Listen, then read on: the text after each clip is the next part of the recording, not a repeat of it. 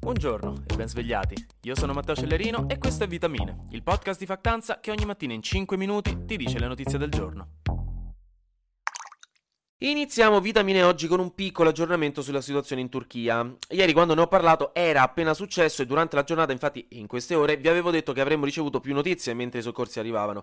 Ecco, diciamo che le notizie sono peggiorate velocemente. A parte i moltissimi video che avrete visto anche voi di, di palazzi, di condomini che crollano durante il terremoto, il conto delle vittime è salito a 4.300 tra Turchia e Siria, che è un numero spaventoso, raga, e testimonia la devastazione di questo terremoto, per cui insomma la comunità internazionale sta mandando il suo sostegno morale mondiale alla Turchia e anche diversi tipi di aiuti immateriali. Per esempio la Russia ha annunciato che presto invierà aiuti in Siria, mentre sembra che l'Italia invierà una squadra di vigili del fuoco italiani per aiutare nelle operazioni di salvataggio.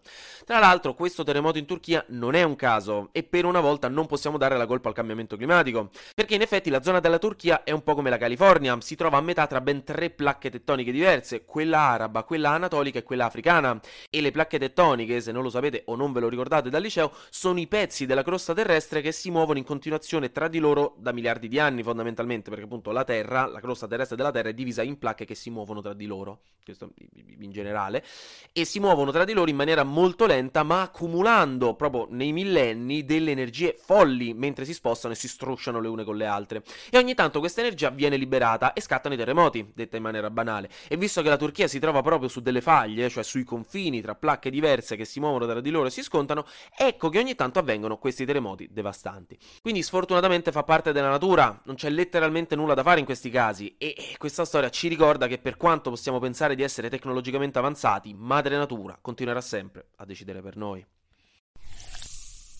In tutto questo, dopo giorni di polemiche e di battaglie culturali, infine ha vinto la polemica. Sembra. Perché Zelensky non sarà più presente a Sanremo sotto forma di video. Se non vi ricordate, settimane fa c'era stato l'annuncio che Zelensky sarebbe apparso ospite a Sanremo con un video preregistrato ed era scattata un'enorme polemica sull'appropriatezza di questa cosa. I soliti discorsi sulla politicizzazione di Sanremo, come se Sanremo non avesse ospitato Favino che fece uno dei monologhi sull'immigrazione più potenti della storia della TV, tra le altre cose politiche che sono sempre successe a Sanremo, però comunque è arrivata la notizia che infine Zelensky non comparirà, ma Amadeus leggerà in diretta una lettera scritta da lui. Quindi comunque l'intervento del presidente ucraino ci sarà, ma non dal vivo. Si torna ai vecchi tempi di missive, di sigilli in ceralacca, di piccioni viaggiatori e di nunzi regali incaricati di leggere ad alta voce quelle che mi piace immaginare secoli fa fossero le prime sessioni di sexting della storia, fatte con carta e penna e senza foto non richieste del pipo. Magari in realtà poi però qualche disegnino fatto apposta da qualche artista di corte, ma volete mettere tra un disegno fatto a mano e una dick pic, quanta eleganza in più? Anyway, non si sa bene da chi sia arrivata la decisione, da Kiev dicono che Zelensky fin da subito avrebbe preferito così, altri ritengono che sia stata la RAI a livello politico per evitare polemiche. Chissà, comunque fatto sta che regà stasera inizia Sanremo, possiamo staccare un po' la testa e divertirci. Spero abbiate fatto la vostra squadra al Fanta Sanremo, perché io con Capitano Tananai ve lo dico, stavolta vinco a mani basse. Mi raccomando Tananai, fammi fare punti. Flash News.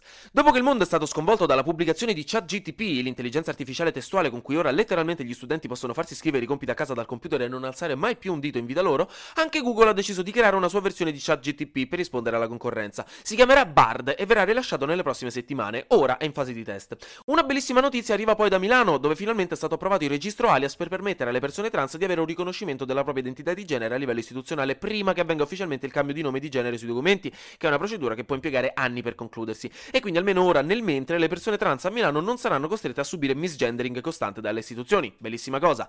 Dovrebbe partire in primavera. Infine, non so se ve ne siete accorti, ma le tempistiche per fare il passaporto sono diventate lunghissime. Si parla fino a 8 mesi di attesa. E la ministra del turismo Santanchè ha detto che entro 10 giorni il governo darà una soluzione strutturale, senza ancora svelarla, però niente spoiler. Speriamo bene perché mi è scaduto pure a me il passaporto e dovrei rifarlo anche io.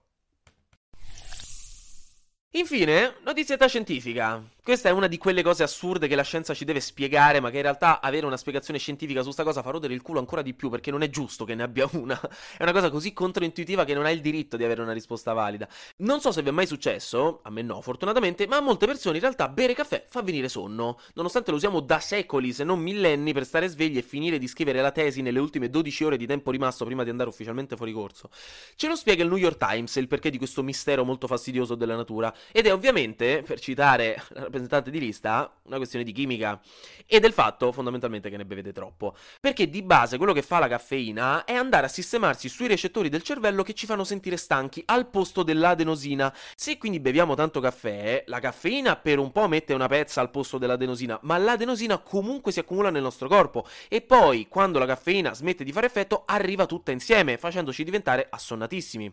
Inoltre, alla lunga il corpo letteralmente si abitua alla caffeina, perché effettivamente la caffeina è una droga, quindi il corpo in realtà si abitua e quindi banalmente il cervello crea più recettori per l'adenosina e sviluppa più proteine per sciogliere la caffeina. Quindi appunto alla lunga la caffeina fa sempre meno effetto.